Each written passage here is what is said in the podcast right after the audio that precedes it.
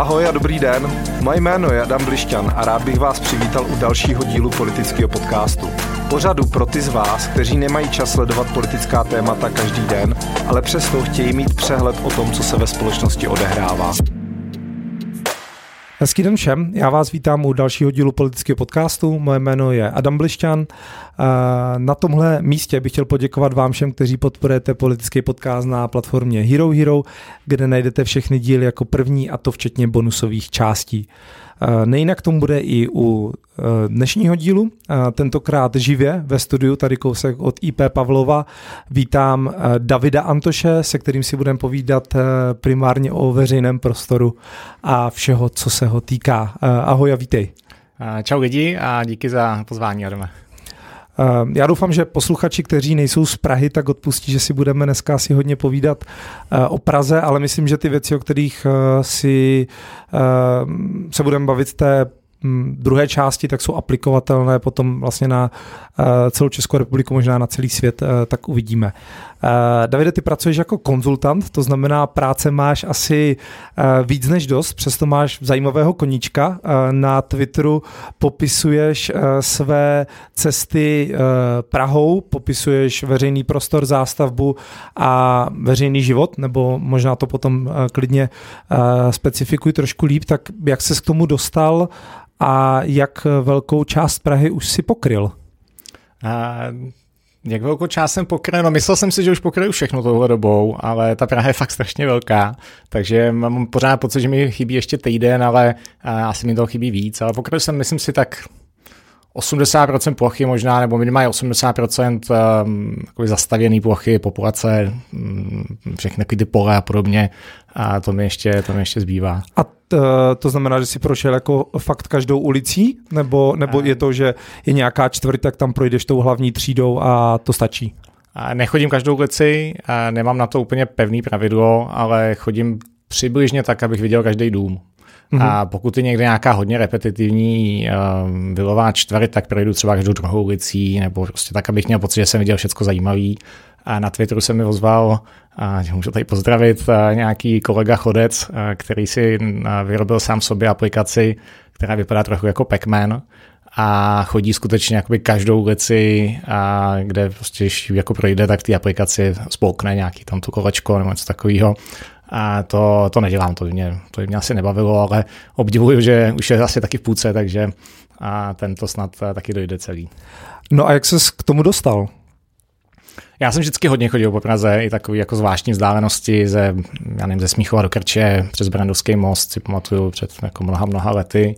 A jednak mě baví chodit, já nedělám žádný extrémní sporty, takže to byla pro mě taková normální aktivita. Pak člověk prostě, když nemá auto, tak asi typicky chodí, kdyby chodil mezi tramvají a autobusem. Ale proč jsem začal teď chodit takhle jako intenzivně, je, protože se mi narodila před 2 rokama dcera, bylo to během covidu. A ono není moc co s dcerou takhle zvláště z začátku, co jsem mohl dělat, tak potřebuje přebalit, nakrmit, pak spí a hodně z toho není úplně, nebylo úplně na mě. Ale co jsem mohl dělat, je chodit s ní ven a typicky u toho spala.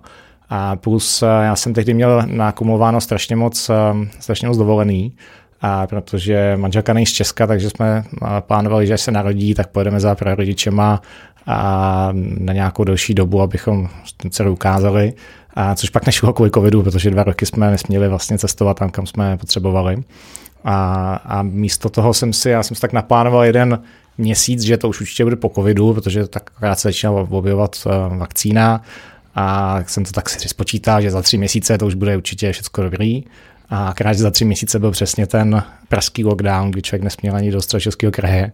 A já jsem měl 4 týdny dovolený, takže jsem začal tam jako zkoumat, jestli se dá dojít ze Smíchova na Hloubětín a do Řeporyjí a na Radotína a podobně. A všechno to jde, dceru to bavilo, takže pak jsem prostě pokračoval. No, dalo by se říct, a my to potom rozebereme, ale je nějaký obecný závěr z těch tvých cest, něco třeba, co bys mohl říct, jaká Praha je, kromě takových těch klišé, jakože je stověžatá, tak jaká je Praha doopravdy? Protože ty jsi ji možná poznal nejlíp ze všech lidí. Tak doufám, že jsou jiní, kteří jako zkoumali. Dá se jinak poznávat Praha než chozením. Určitě jako některé čtvrtě nejsou moc obohacující, že člověk projde takové intenzivně, ale jako já mám teda Prahu strašně rád. Já jsem z Prahy, jsem narozený v Praze, kdybych Prahu neměl rád, tak tady nedělám takovouhle věc. Ale musím říct, že Praha je hlavně hrozně ošklivá. Jako obrovská část Prahy je vlastně strašně ošklivá. Nejsou to jenom jako nějaká individuální místa, ale celý čtvrti, celý kilometry čtvereční jsou prostě strašně ošklivý. A člověk si to neuvědomuje, že tam normálně nechodí, nebo dokonce ani nejsou zamýšlený tak, aby tam člověk chodil. Často chybí chodníky a jsou velký plochy, kam se moc chodit nedá. Ale ta část Prahy, kterou jako všichni považují za hezkou a kterou mají rádi, je jako nějaké širší centrum, ale velká část toho dál jako není vůbec hezký.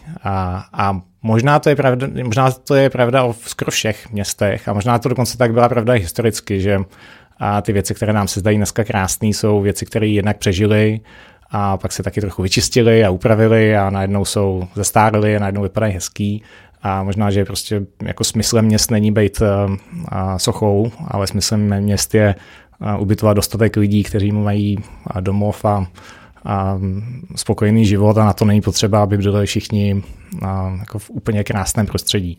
Ale stejně si myslím, že by mohlo být to hodně hezčí, a kdybychom si ji trochu víc věnovali.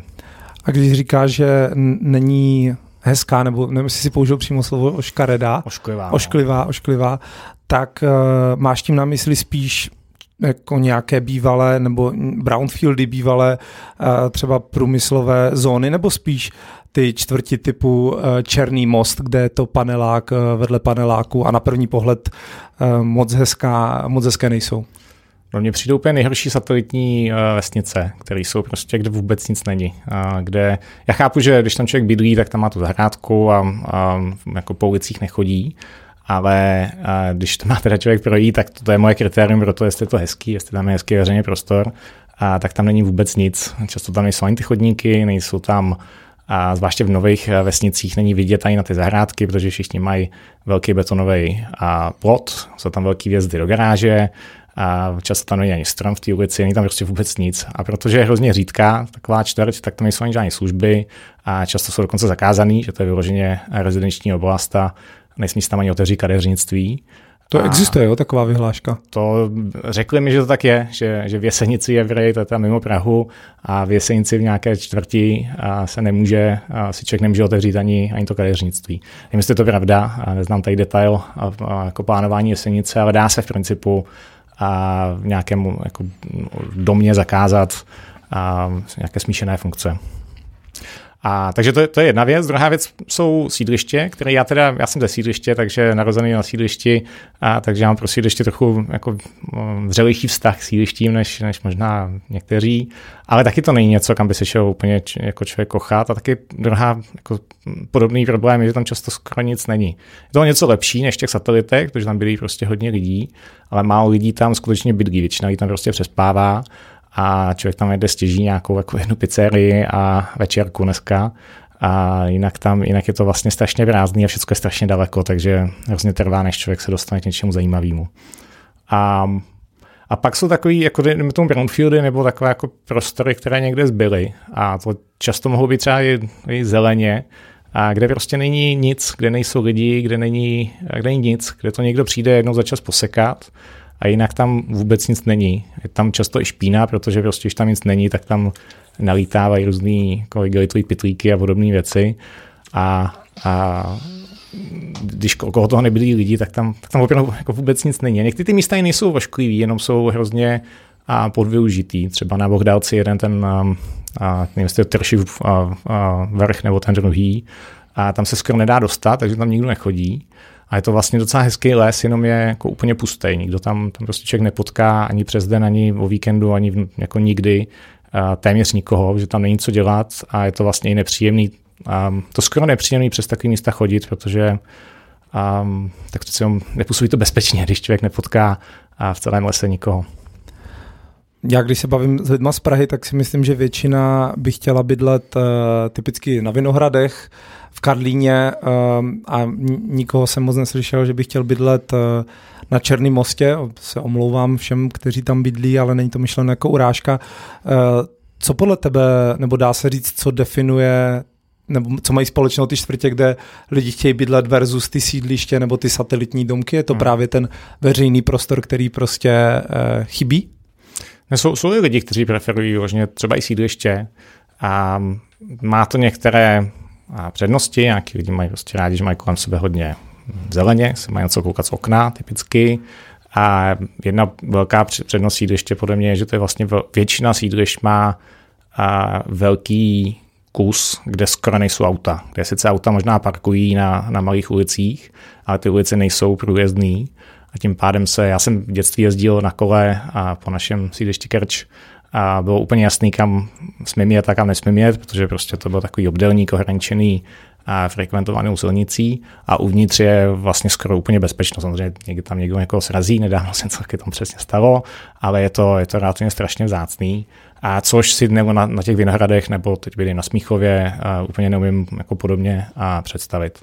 Ale asi jako já se určitě shoduju v tom, že Vinohrady, Smíchov, Letná jsou jako lepší čtvrtě nebo příjemnější čtvrtě pro většinu lidí pro bydlení. A myslím, že co to má společného je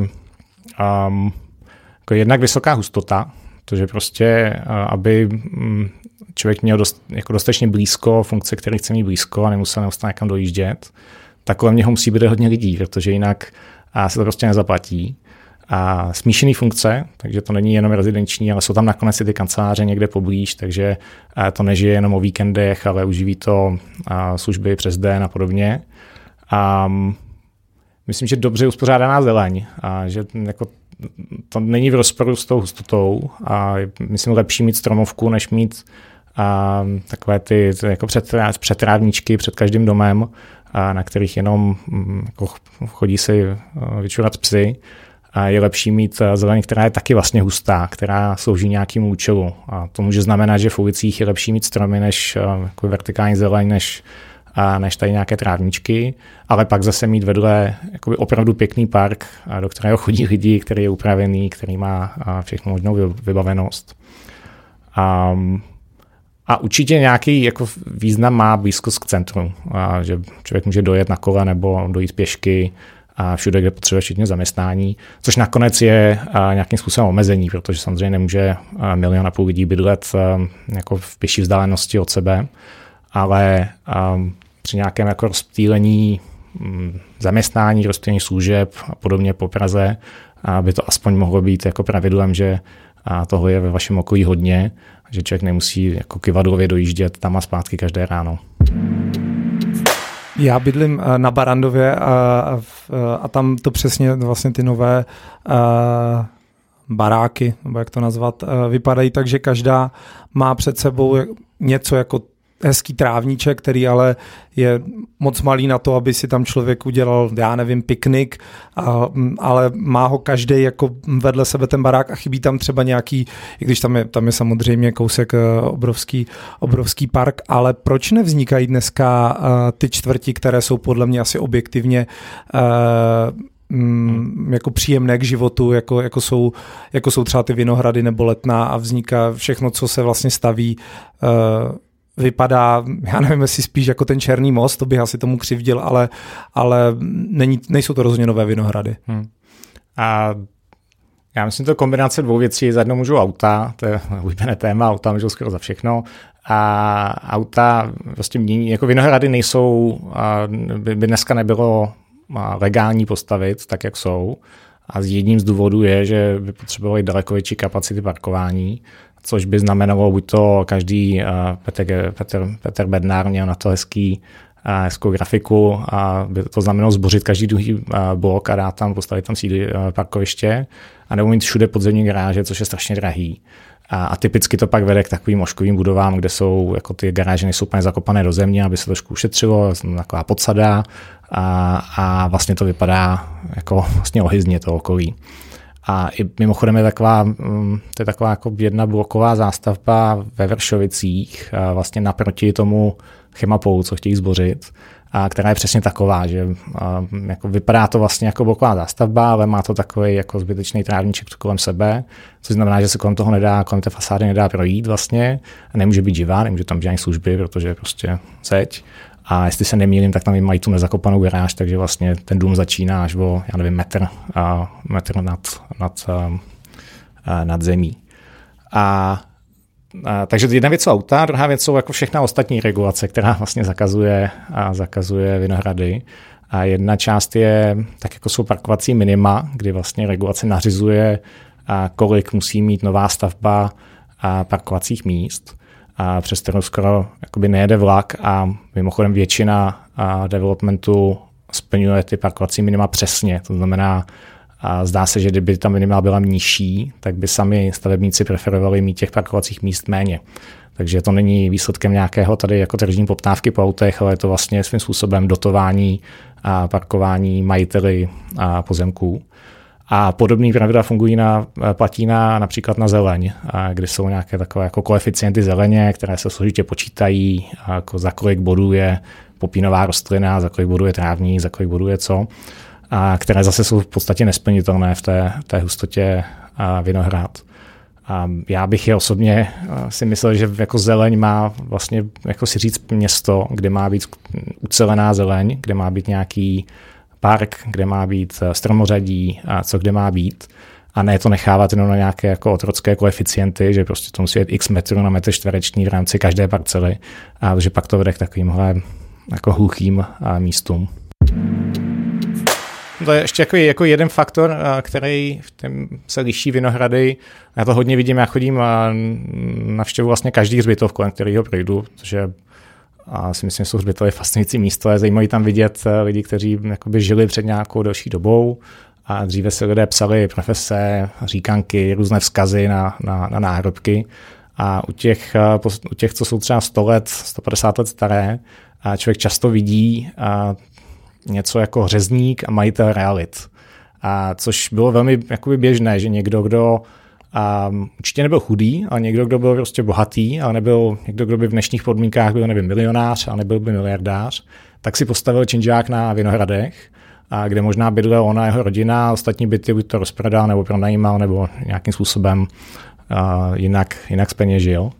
A to se dneska strašně málo kdy děje a jedním z důvodů je, že stavební řízení a územní plánování je tak strašně zdlouhavý a komplexní, že žádný řezník jako nevyloží své úspory do toho, aby tímhle procházel. A možná druhým efektem je ty povinné garáže, které nemá, jako jsou neekonomické budovat pro jednotlivé menší parcely.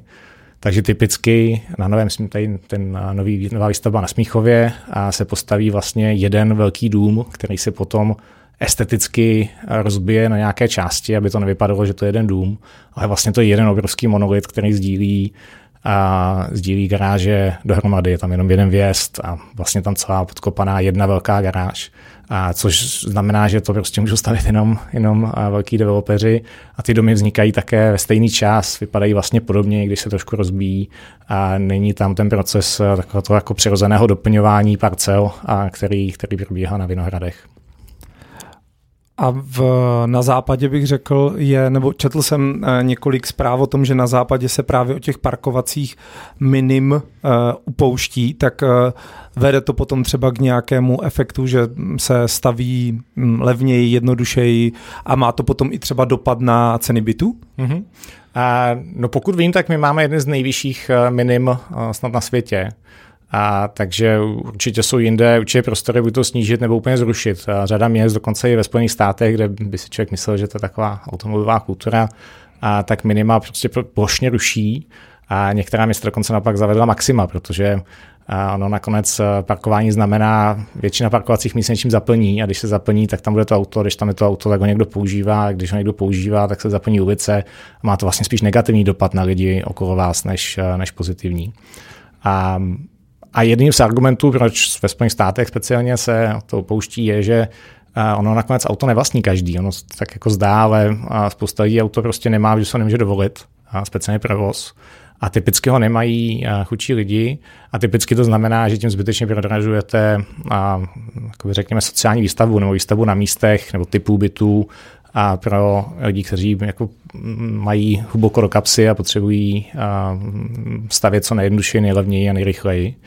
A viděl jsem příklady, myslím, že to bylo z Kalifornie, a přesně takovýchhle domů na ne úplně hezkém místě, dejme tomu, blízko hromadné dopravy, bez garáží a o 10% to zlevnilo výstavu pro nájemní, kdyby museli mít garáže.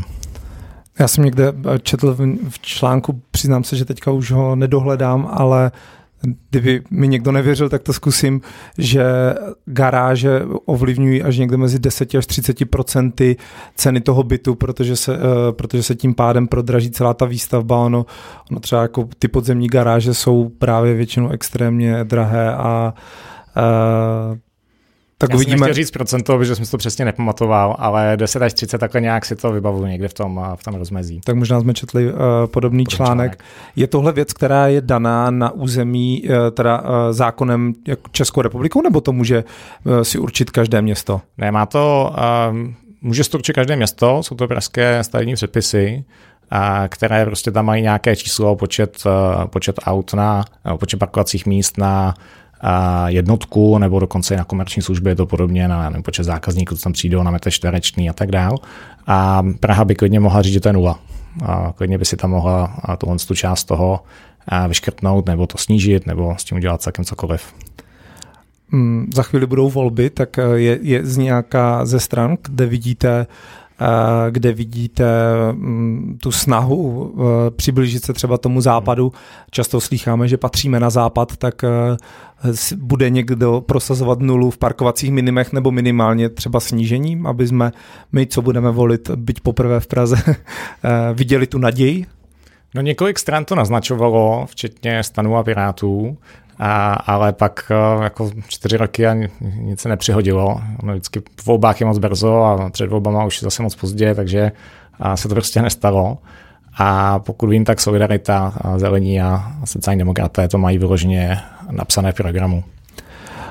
To znamená, parkovací minima je asi jedna věc, která ceny bytů zdražuje. Všichni asi, není potřeba asi říkat, že ceny bytů jsou vysoké, nebo takhle, jsou na nějakých historických maximech. Můžeme se potom bavit o tom, jestli ty ceny jsou vysoké, nebo prostě nemá třeba smysl, aby někteří lidi ten byt kupovali a může jim celý život v pohodě stačit nájem. Ale je ještě něco takhle zásadního třeba ve stavebních předpisech nebo kvůli tomu, jak se staví, kromě té délky, kterou jste zmínil, co prodražuje ty byty? No já myslím, že nakonec to není. Já jsem ekonomem vzděláním a já věřím a myslím, že jsou na to jako celkem dobré příklady ze světa, že pokud nejsou omezení výstavby, tak nakonec ten trh, poptávka, nabídka se jakoby ustálí na nějaké rovnovážné ceně, která víceméně odpovídá nákladům plus nějakému přiměřenému zisku. Protože prostě, když lidi chtějí víc bytů, no, tak je někdo postaví. A oni nakonec prostě budou. A možná to chvilku trvá. A možná nebudou na tom místě přesně, kde co by ho každý chtěl. Ale nakonec prostě i ten jako Houston za cenu toho, že je na šířku asi 100 kilometrů, tak prostě má relativně dostupné bydlení a dostatek bytů. A problém v Praze je, že i kdyby někdo chtěl postavit prostě byty navíc, tak to prostě jakoby není možný. Je to prostě administrativně zakázaný víceméně. A jedna věc je vlastně zónování, že některé jako historické vilové čtvrti jako se nedovoluje, často se zmiňuje charakter území, nebo v Čakovicích jsem teď viděl, že nějaké místní hnutí chce zachovat vesnický charakter Čakovic. A prostě místa, která by měla vyrůst, kde hodnota pozemků a blízkost k centru, blízkost k jiným funkcím a poptávka by jako křičela potom, aby domek pro jednu rodinu nahradil dům pro 8 rodin, tak to prostě není možný, protože to je zakázaný územním plánem a nikdo to v územním řízení nepovolí a nový metropolitní plán na tom mění málo. A navíc ještě není schválen nebo ani představen, jestli se nepletu, ne? Spíš ne, myslím, že představen je, ale jestli se někdy schválí, to je vůbec otázka. A připravuje se už hrozně dlouho, že jo? Jestli... A každý 4 roky se zase připravuje znova, takže věřím, že po volbách zase bude poptávka ho předělávat. Pak jsou zemí, které jsou rozvojový, a typicky tady ty brownfieldy a pořád podobně, a kde ale zase jako poptávka, aby tam ty domy byly teď, a ty domy tam nejsou teď, protože nejdřív musí proběhnout studie, pak to Marnika řekne, že tam toho je moc, a pak se to různě jako prodiskutovává, pak jsou zase volby, takže politici z městských částí jsou vždycky proti, pak je zase po volbách, je tam jiná koalice, takže vlastně ty věci se strašně jako protahují a těch pár úspěchů, co tady je, teď ten Smíchovce roste, je takové jako fusnutí do moře a toho, co by bylo potřeba. A vlastně jediný, já jsem vlastně byl šokovaný z toho, kolik v Praze ještě pořád roste satelitních vesnic. A uvnitř hranic Prahy, ne ve Středočeském kraji, ale uvnitř Prahy. A kolik mizí a potenciálních jako velkých ploch, kde by mohly vzniknout ty nové Vinohrady.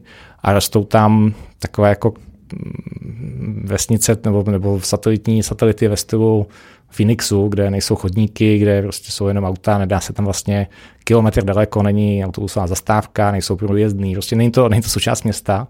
A překvapivě tohle je zrovna ta věc, kterou jednak nechritizují žádný, nechritizují Falarmu a věc, o které se moc nemluví, ale na plochu a to zabírá zdaleka nejvíc místa ze všech developmentů, daleko víc než nějaké tady nuselské pivovary a Draží Žižkov a podobně, kterým se věne, nebo tady ten dům teď na Praze 5, který starostka nechce. Jo, k tomu se chci dostat. To jsou vlastně jakoby úplně zanedbatelné věci, relativně zanedbatelné věci.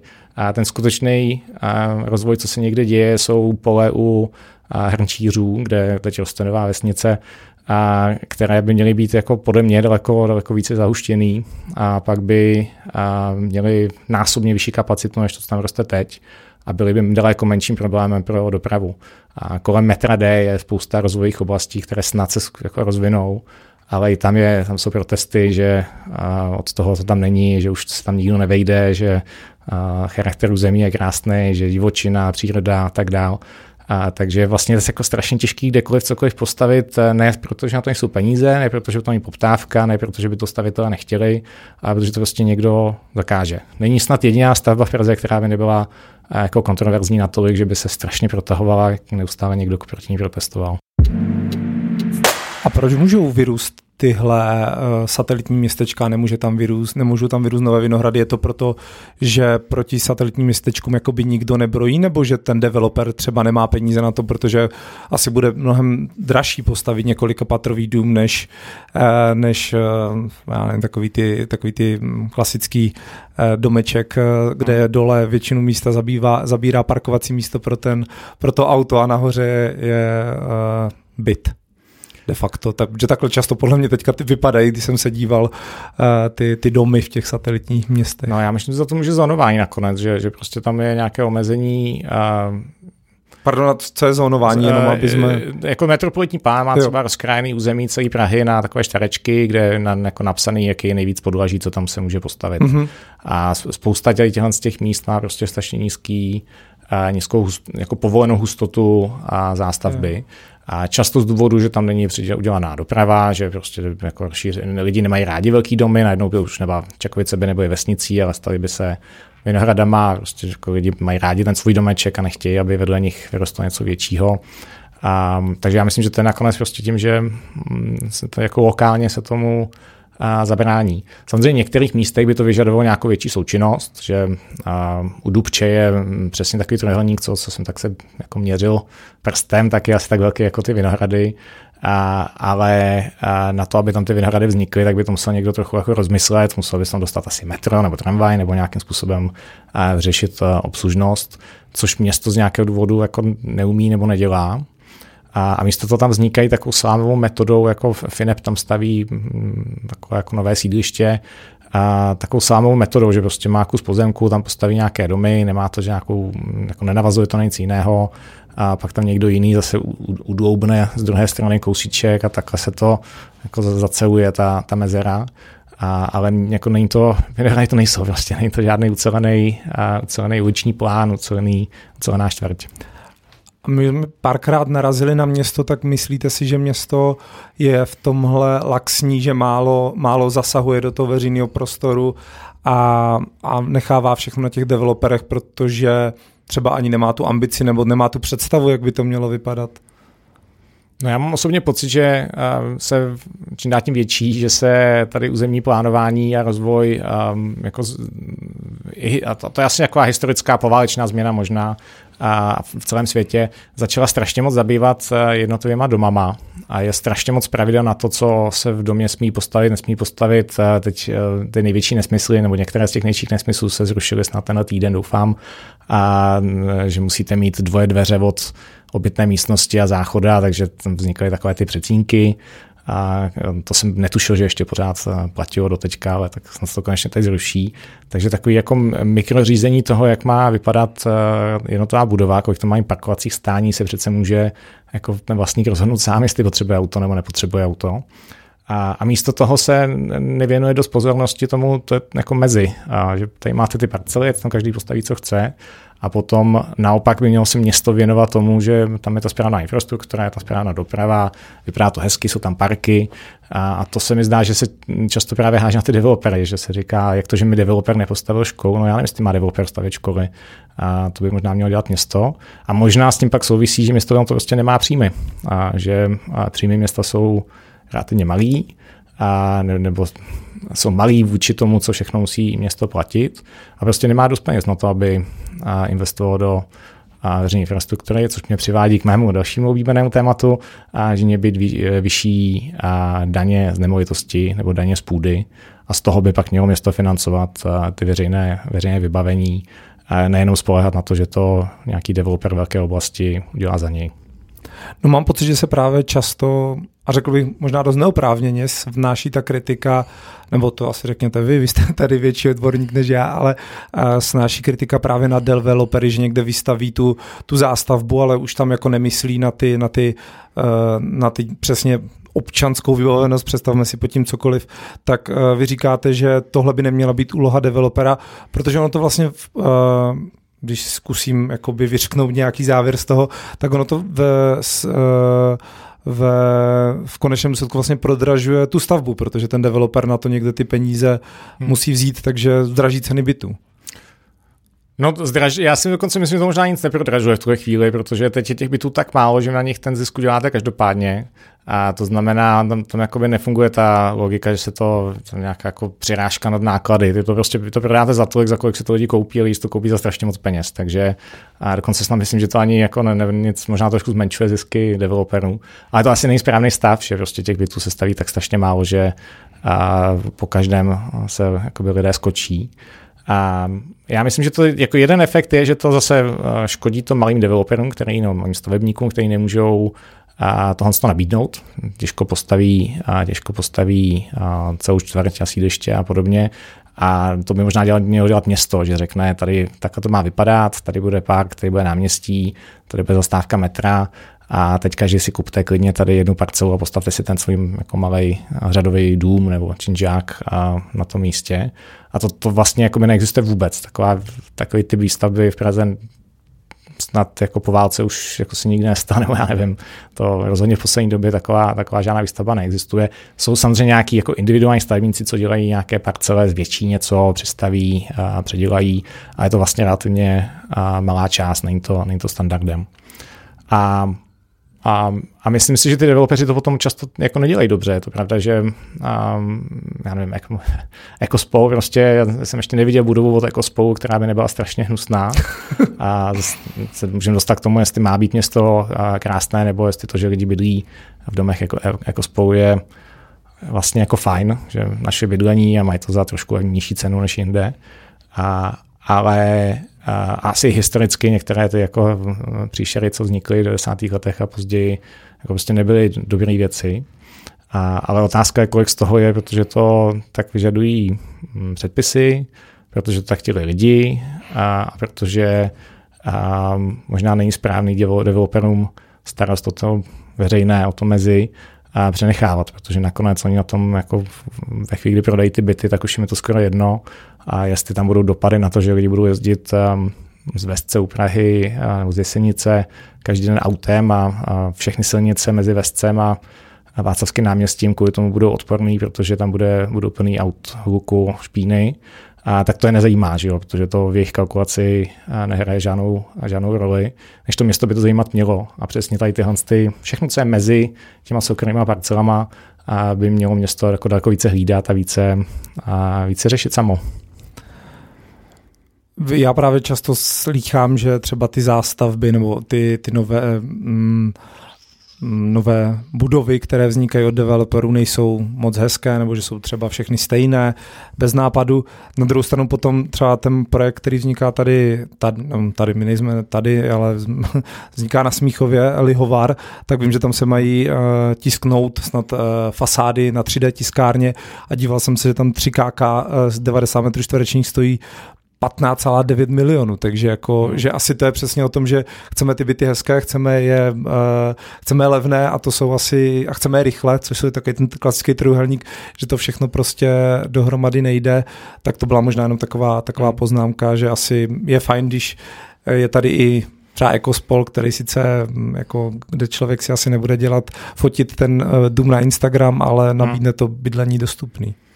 Já myslím, že jedna věc, která dělala starý města hezký, je, že se nestavěly jako takové monolity. Ono často prostě to pak, třeba Nový Karlín je to příkladem, a ten mě se prostě jakoby nelíbí. Když vidím z Holešovic, tak je to, říká se tomu spreadsheet architektura, že to jsou prostě okna, sloupky a všechno to je vlastně taky jenom čtverečky, vedle si jeden vedle druhýho, nemá to vůbec žádný detail, žádnou jako nic, na co se koukat.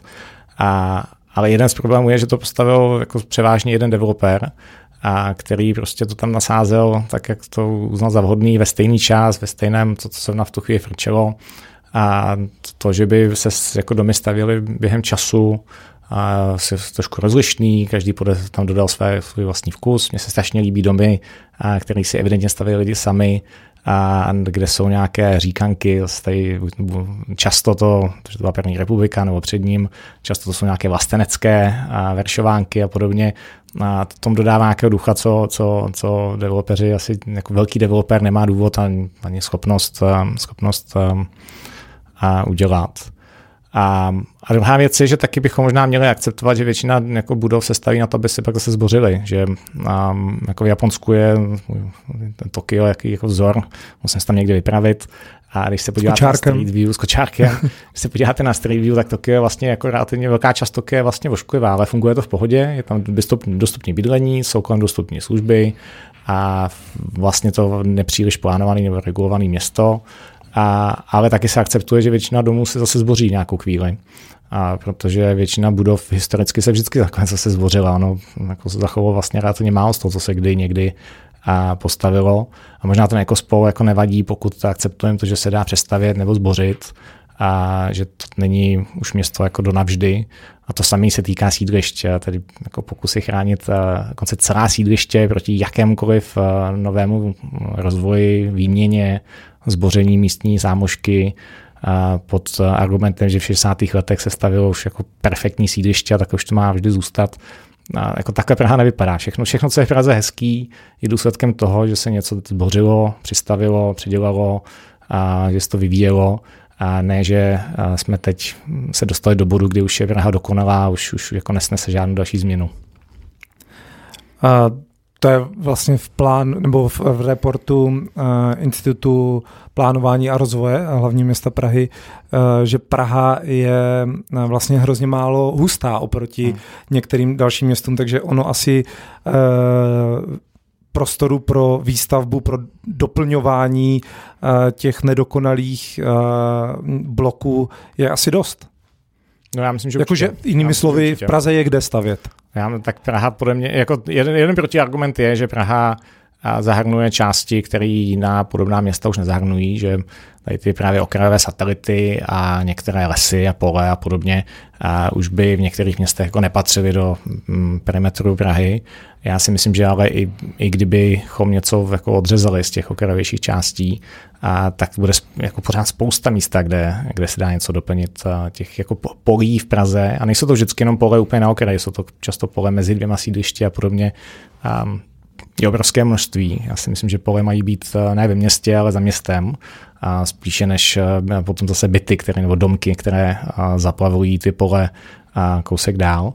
A je spousta domků, které jsou, spousta domů a bytů, domů, které jsou vlastně hodně nízké, až už to jsou ty vilové čtvrti, které by prostě šly zahustit, a nebo je tady spousta domů, které třeba i řadové domy, které mají, nebo blokové domy, které mají třeba 2 poschodí. A včera jsem viděl v Kobylisích jeden takový domek, tam by se vešlo, já nevím, to bylo 7 domů, a každý mohl dostat nějakých 5 pater navíc a každé patero dejme tomu 1 byt, takže 35 bytů, to už jsme a to je jedna ulice na jednom místě a takových je určitě spousta. Takže jak do výšky, tak do jako většího zahuštění a naopak pokud možno co nejméně do šířky a do zaplňování všeho, co je daleko, špatně dopravně obslužné a co je mimo Prahu.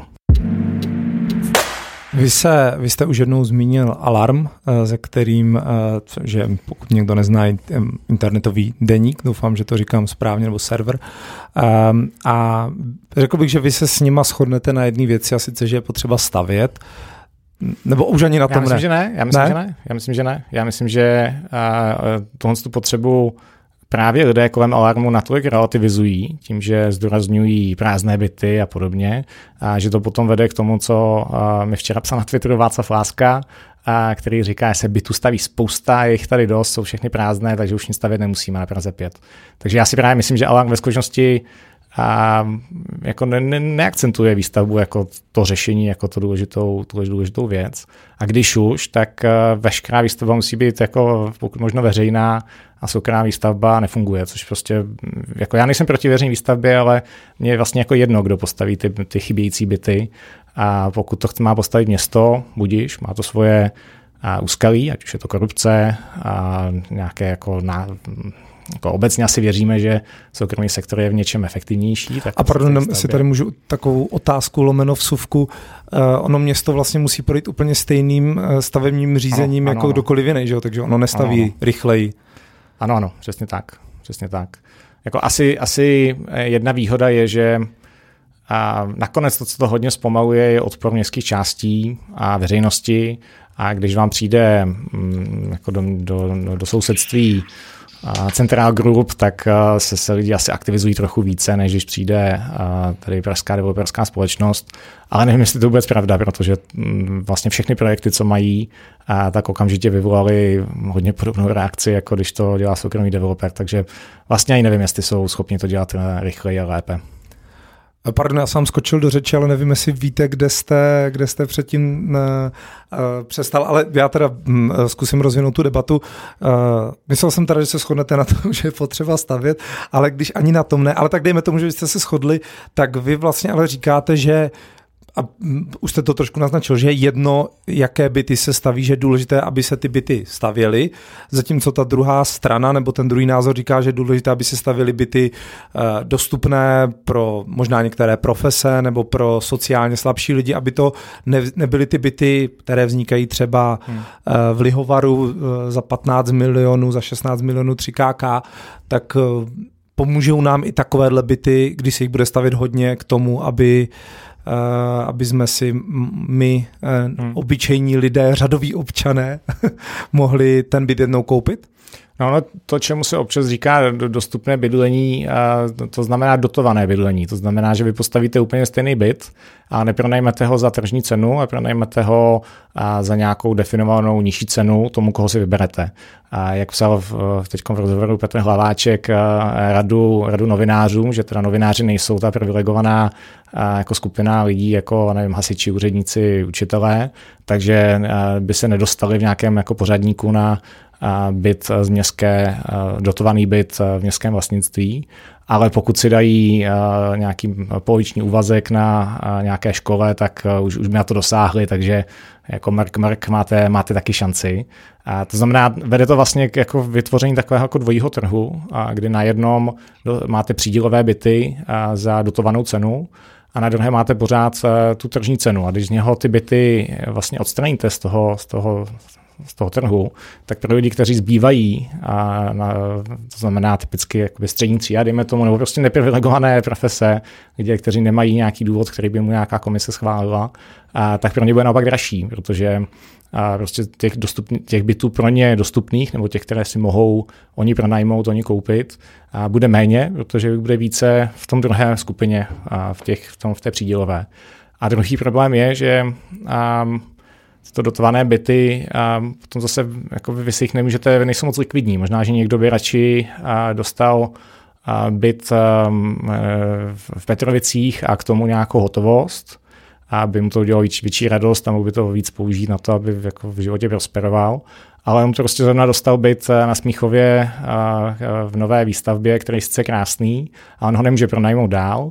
A nemůže ho vyměnit za peníze, ani za nějakou dávku, za nic, prostě tam musí bydlet, i když on jako vlastně nepotřebuje, nebo potřebuje něco hodně jiného. A takže to nahrazování, já bych řekl nahrazování trhu, což by možná někdo považoval, že to je jako dobře, ale tohle nahrazování jako osobního rozhodování vlastně, a jaký je ten můj anglický trade-off, jaký je ten můj poměr mezi tím, jaký jsou moje preference, jestli potřebuju krásný byt za hodně peněz, nebo menší byt, ale mít naopak ty peníze, a tohle z toho vlastně mizí. Takže řešit jako sociální problémy účelovými dávkami, vlastně přídělovým systémem, co já myslím, že není úplně vhodný. Ale zároveň jako kéž by se stavily byty, jsou argumenty, že jsou nějaké skupiny, které prostě na normální trhu nemůžou fungovat, typicky etnické menšiny, a některé typy lidí, a samoživitelky se zmiňují a podobně, kterým prostě běžný trh nepronajme byt za stejnou cenu, minimálně ne, možná mají nějakou přirážku rizikovou a podobně. Takže jako já nemám problém s tím, by město stavilo byty nebo klidně kupovalo, a cokoliv město má dělat. A nakonec je prostě důležité, abych byl dost, aby byl dost pro všechny, nejenom pro samoživitelky, ale i pro všechny ostatní, co ve městě chtějí bydlet. OK. Já vlastně jsem teďka přemýšlel nad tím, jak tu diskuzi ještě dál rozvinout. Jo, tady mám teďka otázku, kterou chci ještě položit a potom se dostat k tomu závěrečnému bloku asi, protože si povídám už 46 minut, hrozně to letí. Tohle téma je samozřejmě obrovsky komplexní, takže doufám, že posluchače to zatím baví. A ten pojem nebo to téma, který jsem chtěl zmínit a které taky často rozebíráte na Twitteru, tak je gentrifikace, což jestli můžu zkusit zjednodušeně vysvětlit, tak je vlastně nahrazování, jakože ti kvůli tomu, že se staví nová výstavba, tak se do určité lokality stěhují spíš movitější lidi, kvůli čemuž dochází k růstu cen těch bytů, služeb a tak dále. Možná klidně to vysvětlete trošku líp. Tak je ta gentrifikace něco, co, doufám, že takhle vyslovuji, že to neříkáme nějaký boomer, ale je tohle něco, co se reálně děje a je to špatně? Jako já gentrifikaci vnímám jako nakonec vlastně zkrášlení, jakože čtvrť, která dříve byla levná, protože byla ošklivá, a tak se něco stane a už je hezká, tím pádem se zdraží. Je to třeba příklad, pardon, že vám do toho skáču, Karlína, když tam byly povodně. Může to být příklad Karlína. Uh-huh. A to je jako těžce se mi přemýšlí něčím takovým, že to je špatně, protože vlastně jako v konečném důsledku opakem gentrifikace by bylo jako rozhazovat odpadky po ulicích a jaderný odpad jako vstřikovat do domu a nevím co. Jako ano, samozřejmě, když budeme mít strašně hnusný, vybydlený město s obrovskou kriminalitou, kde nic nefunguje, tak to je taky jedna cesta, jak Praha může být hodně levným městem. A určitě, jako když teď budou vše běhat krysy, tak se jako ceny nájmu výrazně klesnou. Ale to, jako, na to snad nechceme. Chceme mít jako zároveň dostupné město a zároveň krásné město.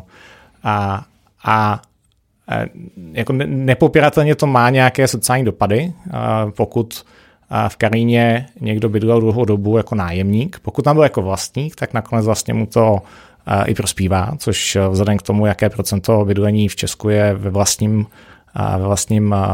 místě, je jako vlastně většina lidí vlastně benefituje z gentrifikace, ale pokud jste v nájmu v nějaké chudé čtvrti a zvýší se tam nájmy, tak jako vás to nakonec vytlačí a musíte měnit jako nejenom místo bydlení, ale často práci, zaměstnání, školu a tak dále, což nepopiratelně má nějaké jako negativní dopady. A potíž je, že jako kromě toho, že bychom rozhazovali odpadky po těch jako čtvrtích nebo nechávali záměrně chátrat, pamatuju si, že mi kdysi někdo říkal, že je hezké, že na Žižkově nebo v Holešovicích nejsou stromy v ulicích, protože by to jenom zdražilo nájmy v okolí. Tak pokud jako nerezignujeme na to, že prostě jako nechceme mít hnusné město, a tak to moc jako jiné řešení nemá. Kromě toho, že pokud budeme dostatečně stavět, tak ono bude nakonec levně a hezké čtvrti, tak bude nakonec levně nebo levněji všude.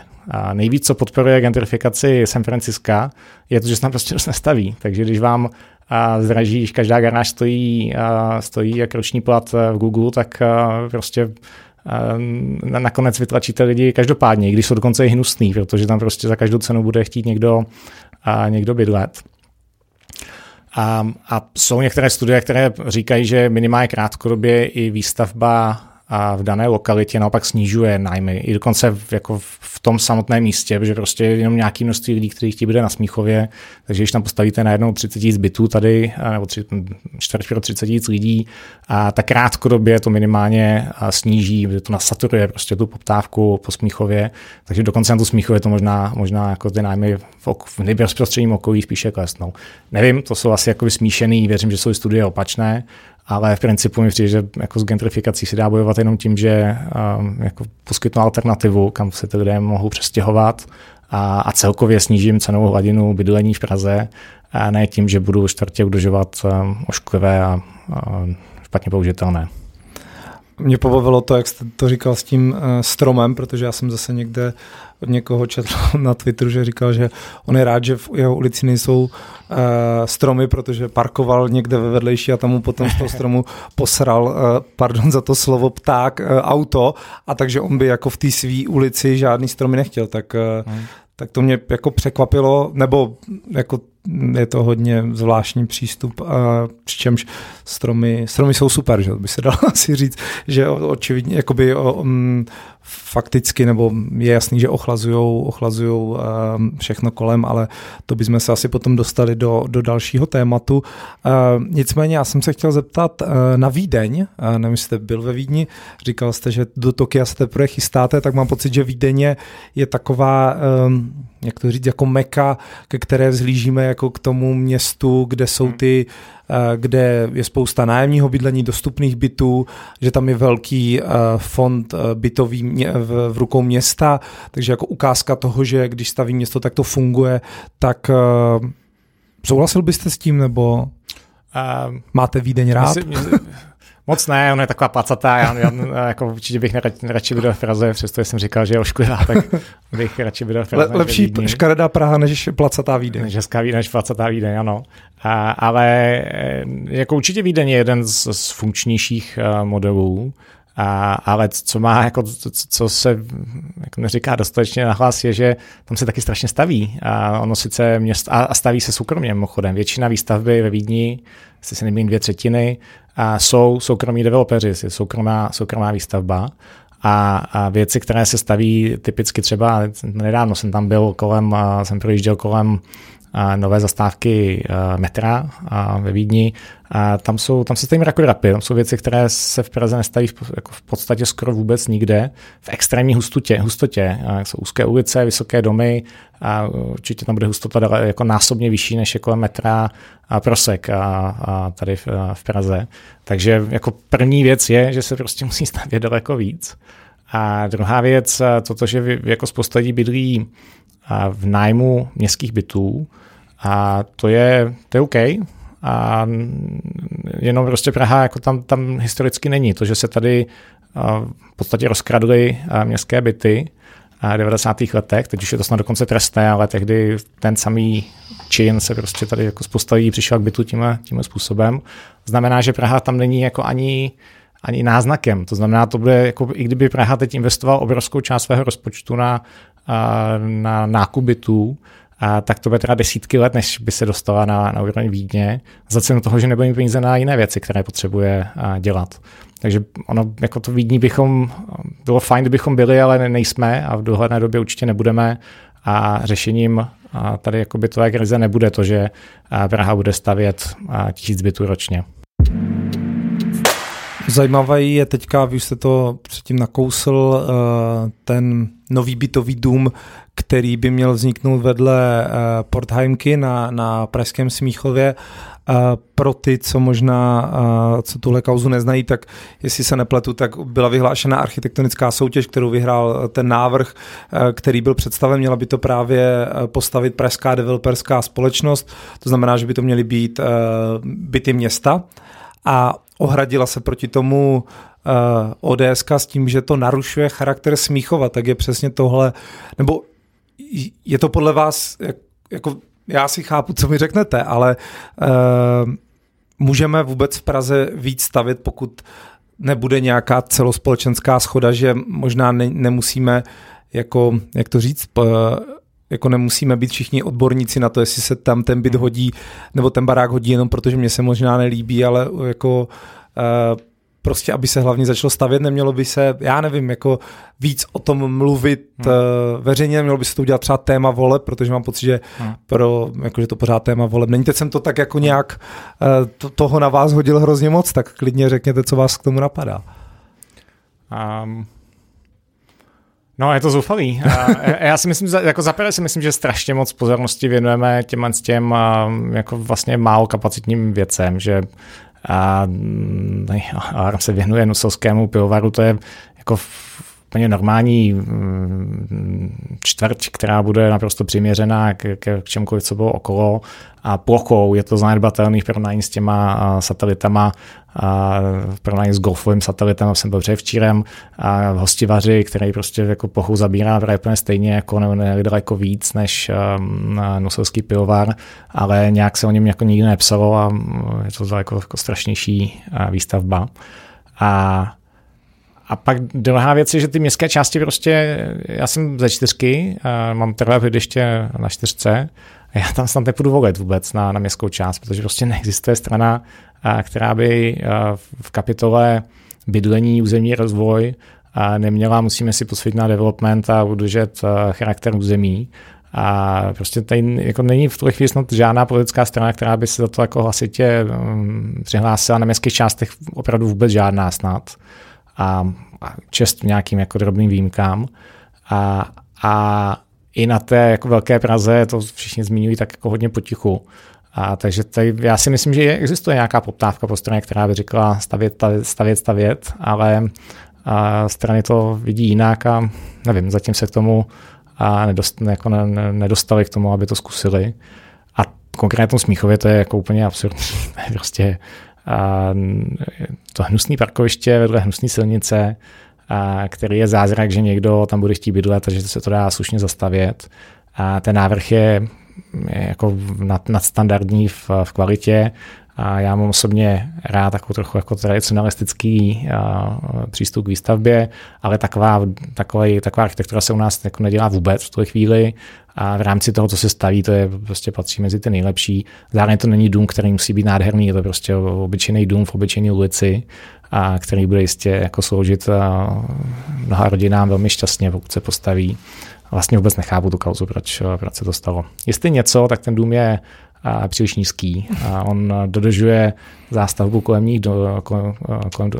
domů okolo, kdy já věřím, že bychom měli postupně růst jako do výšky, že možná tam nemůže jít mrakodráp, ale není důvod, proč by tam o 2 patra nemohlo být navíc. Je to nárožný dům a před ním je spousta místa a určitě by tam mohlo být o 2 patra víc a sloužit své funkci ještě lépe. Takže argument, že je příliš objemný, je jako úplně absurdní. Tam byl úplně stejný dům, tam byl až ještě po válce, než byl zbořen. A takže vlastně to doplnění jako úplně stejného objemu, stylu, co už tam jednou stálo. Já jsem rád, pokud jste doposlouchali až sem. Doufám, že vás to zatím baví. Chtěl bych se omluvit, protože jsem si uvědomil na konci, že jsem Davidovi Antošovi občas stykal, občas vykal, takže to mohlo být trochu matoucí.